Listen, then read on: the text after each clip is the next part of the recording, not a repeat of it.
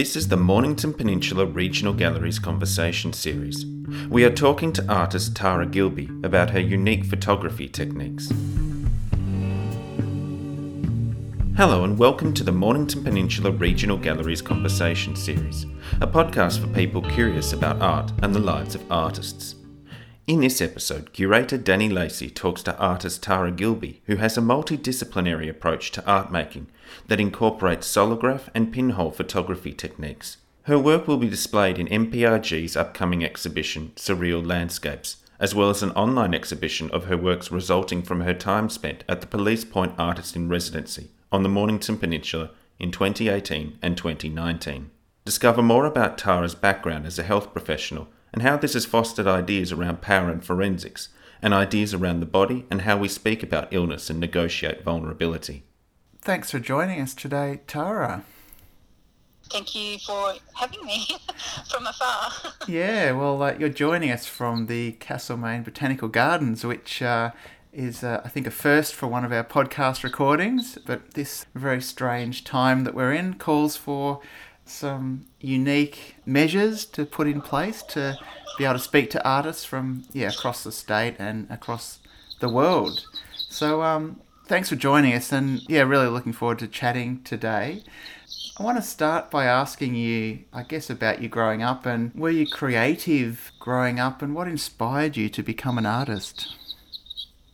I grew up in the suburbs and um, my parents came from farming rural background and then came to the city. So I just grew up in an urban estate that was sort of growing on the edges of Essendon. And then, but we travelled around Australia a lot. So we did the Leyland Brothers sort of adventures with the caravan and friends. And so we're a bit free range. We're free range on the farm, we're free range out travelling. And so I had quite an expanded backyard, I think, as a kid, which was really lovely. Um, but no one was particularly creatively bent in my family, and I was just a big daydreamer.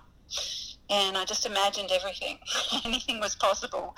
And I used to, you know, like I used to get flax grass and weave it and imagine that I was sort of making my own little baskets for things. And my dad got a um, big sort of box that he let us um, use as a cubby house. It was like one of those big packing crates made out of ply.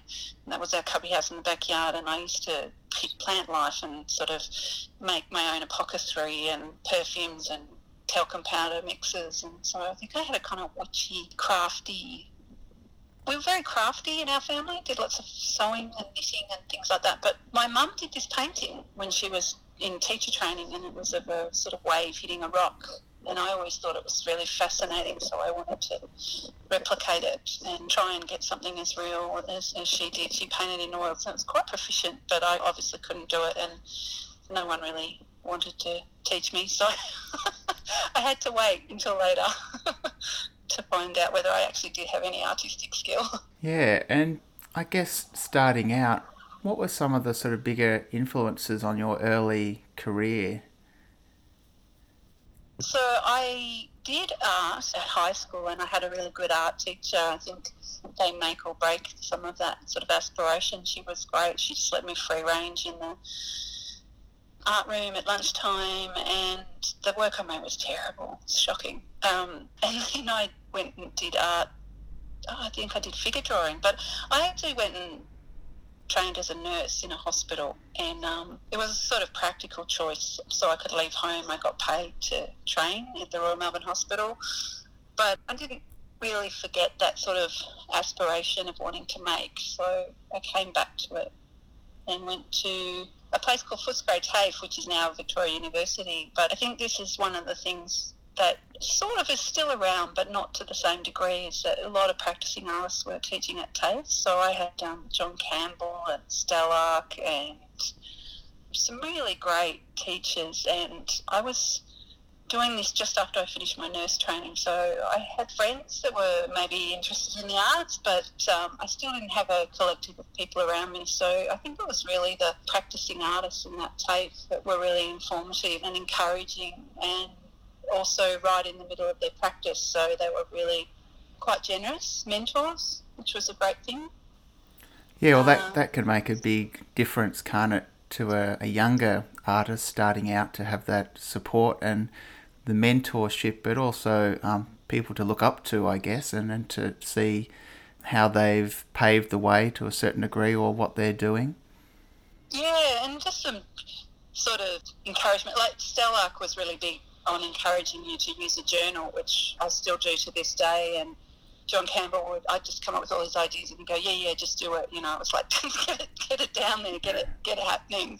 And um, really, it was actually good to do that before going to VCA because I wasn't that confident. I had no background and I was sort of still learning my way a bit. So it was a really good time to s- sort of try out ideas and get some sort of progression. Yeah. Mm. And you've been teaching photography at Deakin Uni for the last three years. How's that experience been? Shoe on the other foot. I love the idea that I can be a mentor now, and but also it's a great opportunity. You see students at the start, and then you see them find their voice in the subject you're teaching them, and or they might already have it, or they might need to understand a little bit about the subject so they can find their voice. And it's great just that small transition through one subject to watch them evolve and either take flight or it's not necessarily their thing. I mean, you can recognise that by the end, but a lot of students who really grasp, sometimes they might just grasp a little bit about contemporary photography if, if it's not something they're going to go on with forever. It's something they sort of get to understand a little bit more expansively. So, yeah, I love it. Really mm. love it. Yeah, that's great.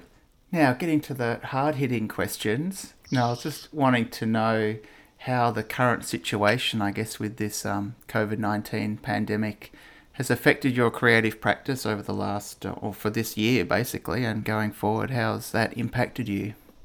Well, on a professional level, there's obviously going to be a real reduction in university opportunities, and so that as a career path is probably, you know, alongside a lot of others, is questionable. And then I'm not showing commercially, so I'm not aware of the impacts there. But on a personal level, I, always, I'm always daydreaming and thinking about ideas and stuff like that. And at the moment, I'm really consolidating. So I was commuting a lot to Melbourne, and to be stationary actually gives me a chance to really get in and go through the archive and clear out, and also find those points of ideas, the kernel, and uh, start working back to those. And sometimes I find an idea will sit for a long time until it gets almost like an itch that I've got to scratch. So I think I've got one cooking at the moment that's a bit like that.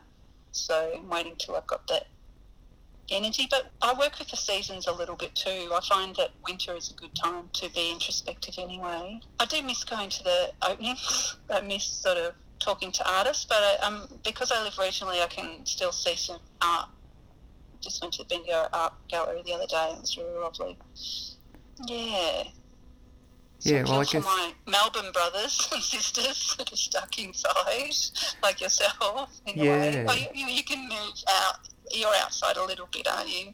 Yeah, a little bit. Can um, yeah. can go for a, a, bit of exercise and get some fresh air, which is important. Yeah. It's probably a good segue actually to um, talk about your beautiful and haunting work that the MPRG is going to present in an online exhibition and also in our forthcoming exhibition Surreal Landscapes next year, which is about the old quarantine site down at Point Nepean. There seems to be just an amazing funneling of that idea uh, to, with, I guess, everyone being a little bit in quarantine over the last three or four months.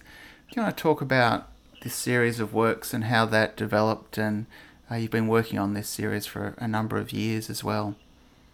Yeah, so the idea actually started at the quarantine station in Manly. There's these inscriptions in the rocks there that are um, from the 1880s, and I had done some work previously with graffiti and writing and frottage and inscription. So I was sort of drawn to them, and then the site itself was captivating because of my background in health and the idea of. For a long time, I've been interested in power and forensics and the way that we form ideas around the body based on sort of the notions of people like Foucault and how we govern the body, how we also identify illness, how we speak about illness. Recently, I was reading a, a synopsis of um, Susan Sontag's book, Illness is Not a Metaphor, and this, I think these sort of writings and thinking will become current again as we see people negotiate illness and negotiate um, vulnerability. But it's also, these sites are kind of historic and quite metaphoric to the way we contain safety and borders and with the history of migration and the way that we allow or don't allow passage. So I was drawn to all those complex, large ideas, but in the space itself, it's never going to speak about that and it's not going to even illustrate or represent that, especially not in a, an empty historic building.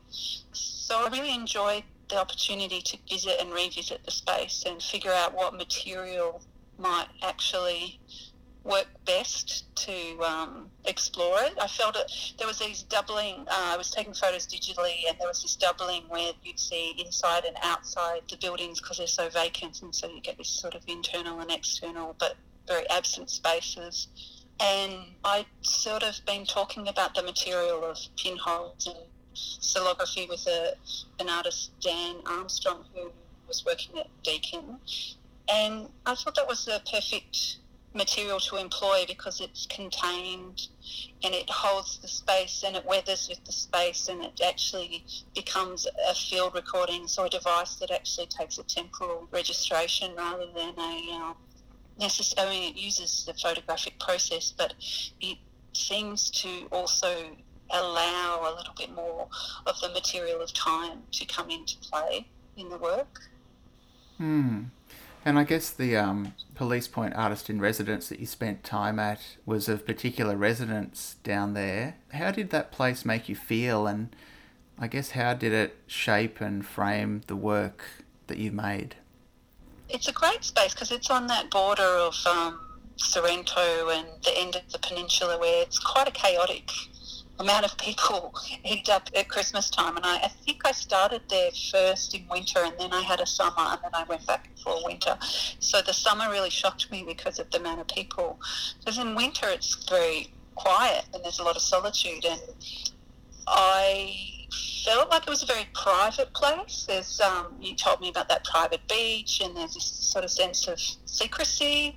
And when the tourists aren't there and it's not visiting, it's quite haunting. But you know, you don't know whether that's your own imagination or, or, the space itself, but it does feel quite enchanting and dark and moody. There's a lot of movement of light that captures uh, across the landscape and the water that's quite different to a back beach or something like that. The stillness of the bay is quite beautiful.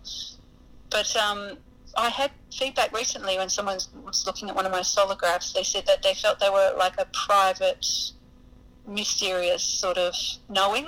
And I felt that was a really lovely sort of encapsulation of how I sort of secreted myself around there. I was often walking when no one else was around and just taking time to sort of find the sites that I wanted to capture. Yeah, do you want to talk a little bit about how you went about or the process of engaging with the landscape in terms of setting up the actual materials to record those images?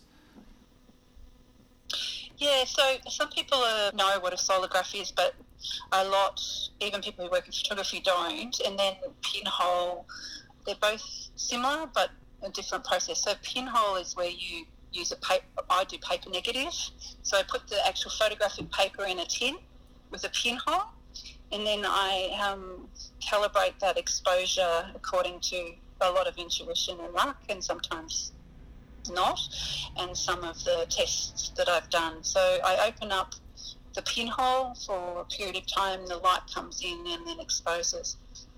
And what happens in the pinhole process is it's a long exposure, so it's very similar to if you open up a camera and clouds go past or people go past, they won't be registered. So with the pinhole, what it does is the light comes in and because it's a long exposure, there's this absencing that occurs where if a person walks past or a duck or a bird or a cloud, they all become kind of erased or slightly, you know, they become ghosted.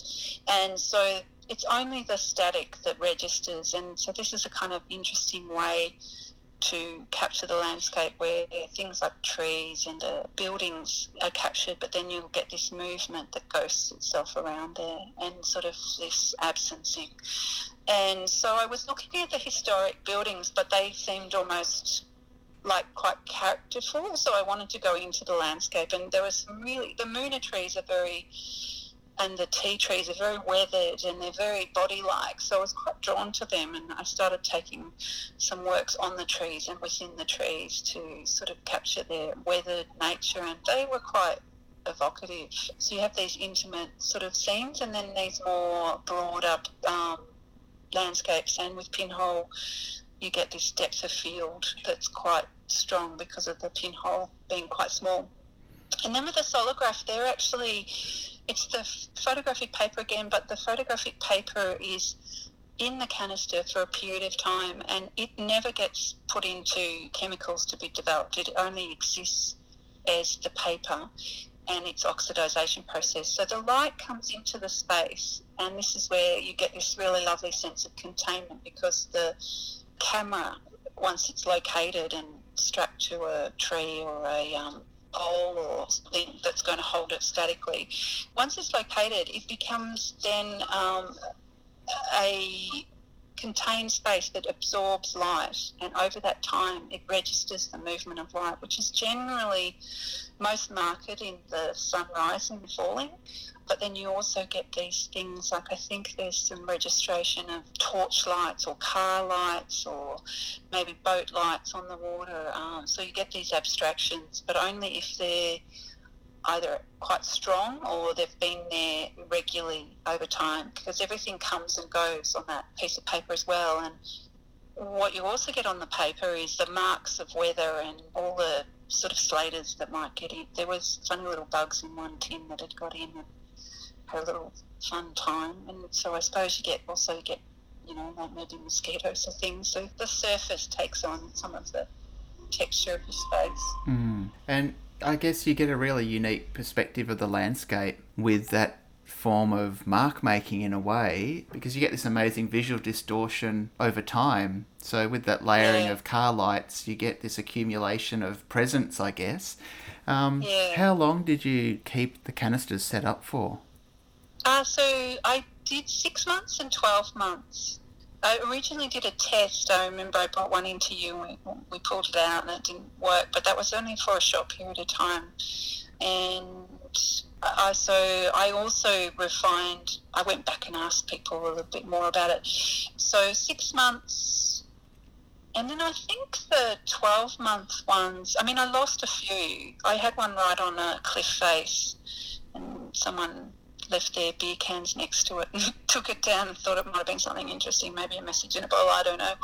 And then some other ones that you could see them, but they seemed to stay there, um, was sitting sort of on poles on the cliff face. And then I think Park Victoria pulled down a fence and I lost one there. The one that worked really beautifully was that one that's, um, it almost looks like starry sky so what you do when you pull it out of the canister, you put it on a flatbed scanner, and if you scan it for too long, the light of the scanner can affect it. So it's kind of an interesting process. So you scan it, and um, I've put them back in the tin to see whether they last in the dark, and then I might pull them out again and re-scan them. But the one that's sort of looks like a starry scape. It's actually looking up. I didn't think it'd work because I put it on an angle on a tree branch and so it's looking up at the sort of trees and then it's capturing the sun passing over the sky. So there's lots of fine lines. And then everything that's on the surface is has obviously come in the can and sort of destroyed the paper to some degree, but not too much. So I really think that sort of weathering is really evident on that work, but it actually gives it this landscape that's not actually the photograph, it's just the time and the material of the weather that's come in there. Mm, the texture of the material. Yeah. yeah, yeah. So, I mean, you can leave a solargraph, but obviously you have an arc of sun for 12 months that changes, and so that's why you generally will do it for six or 12 months. You get more or less in those images depending on how long you leave it.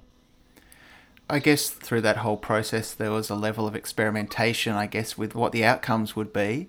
How did the end result sort of feel to you? Did was it something that you're expecting that those images to look like that, or were there any changes or surprises? I think the works that worked best were the ones that didn't describe every. Well, they can't. They're very sort of muddy images. They're very misty or milky images, but the ones that actually had things like the paper walk in them or the sort of weathering seemed to just get another layer, almost like a watercolour, which I quite liked. So that was like another drawing on top or a sort of fixture on top of the actual registration of light. So, and I saw that people were quite drawn to those works as well. I think it was really interesting. Like, I'm thinking of extending it now to a space where water flows and seeing whether you can register the flow of water. Because, you know, in country spaces, how um, you have your summer creeks and they dry up and then they become winter creeks and water flows. I'm interested in how that might translate. But yeah, it's a long process. It's a bit mm. like archaeology or something like that. I wrote field notes too, and I spoke to a person who works in um, in that sort of area about these field notes and anthropology and this idea of um, in writing the field notes I was really recording my own body in that space so that was a transcription for myself I'm not sure that that comes through the audience but I am really interested that people do because they don't describe themselves implicitly, people start to draw their own conclusions. And I think that's really important in my work, that I, I, like there to be a questioning when people look at the work so that they're trying to draw their own conclusions, not be told what the fabric of the work is mm. straight away. Yeah, I yeah. think with the images, there's an abstractness to them, but there's also this sort of space where you can put your own sort of ideas into them as well. There's enough mm. space for that to happen. Yeah, with that space, I think that that's what you need when places are loaded with history. I mean, the quarantine station has early colonial history as well involved. It has all of the displacement of First Nations people, then it has the ecological use of, what was it, the lime? They took away a lot of the coastline for lime. So there's all really interesting layers of history in there, but you can't discuss all of that in an artwork. Hmm. Yeah, no, it's been great to see the progression of that project and to see the outcome as well. The images are really stunning. It's um, a beautiful and unique perspective to actually see sort of representations of the Mornington Peninsula in such a way. Um, so I think it's um, yeah a credit to how you've spent so much time crafting that outcome.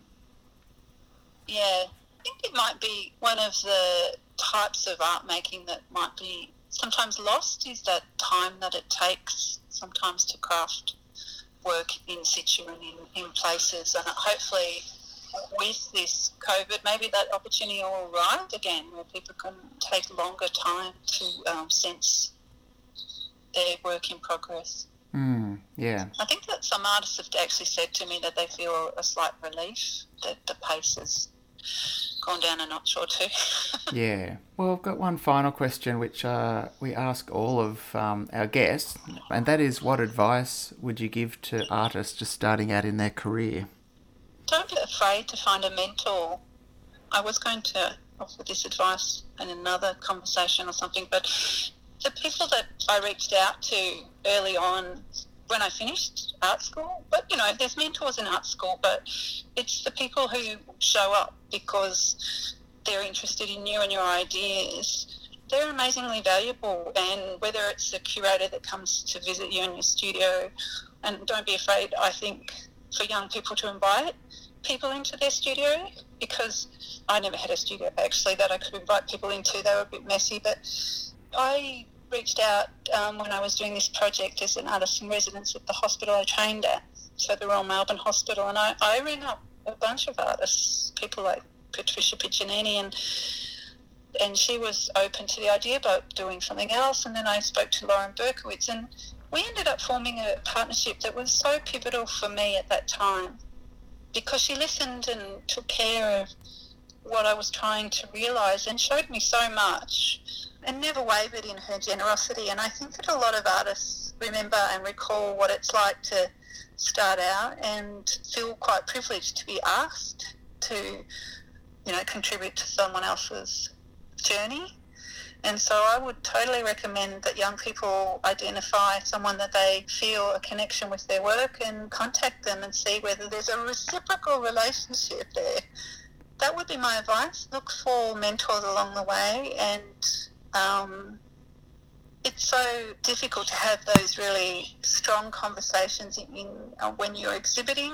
Often you get your work up and then people come, but invite people to come along when you can have a conversation after the opening or in your studio. If you don't have a studio, if you're a photographer, then perhaps invite someone to come to your show when you're sitting it and it's quiet.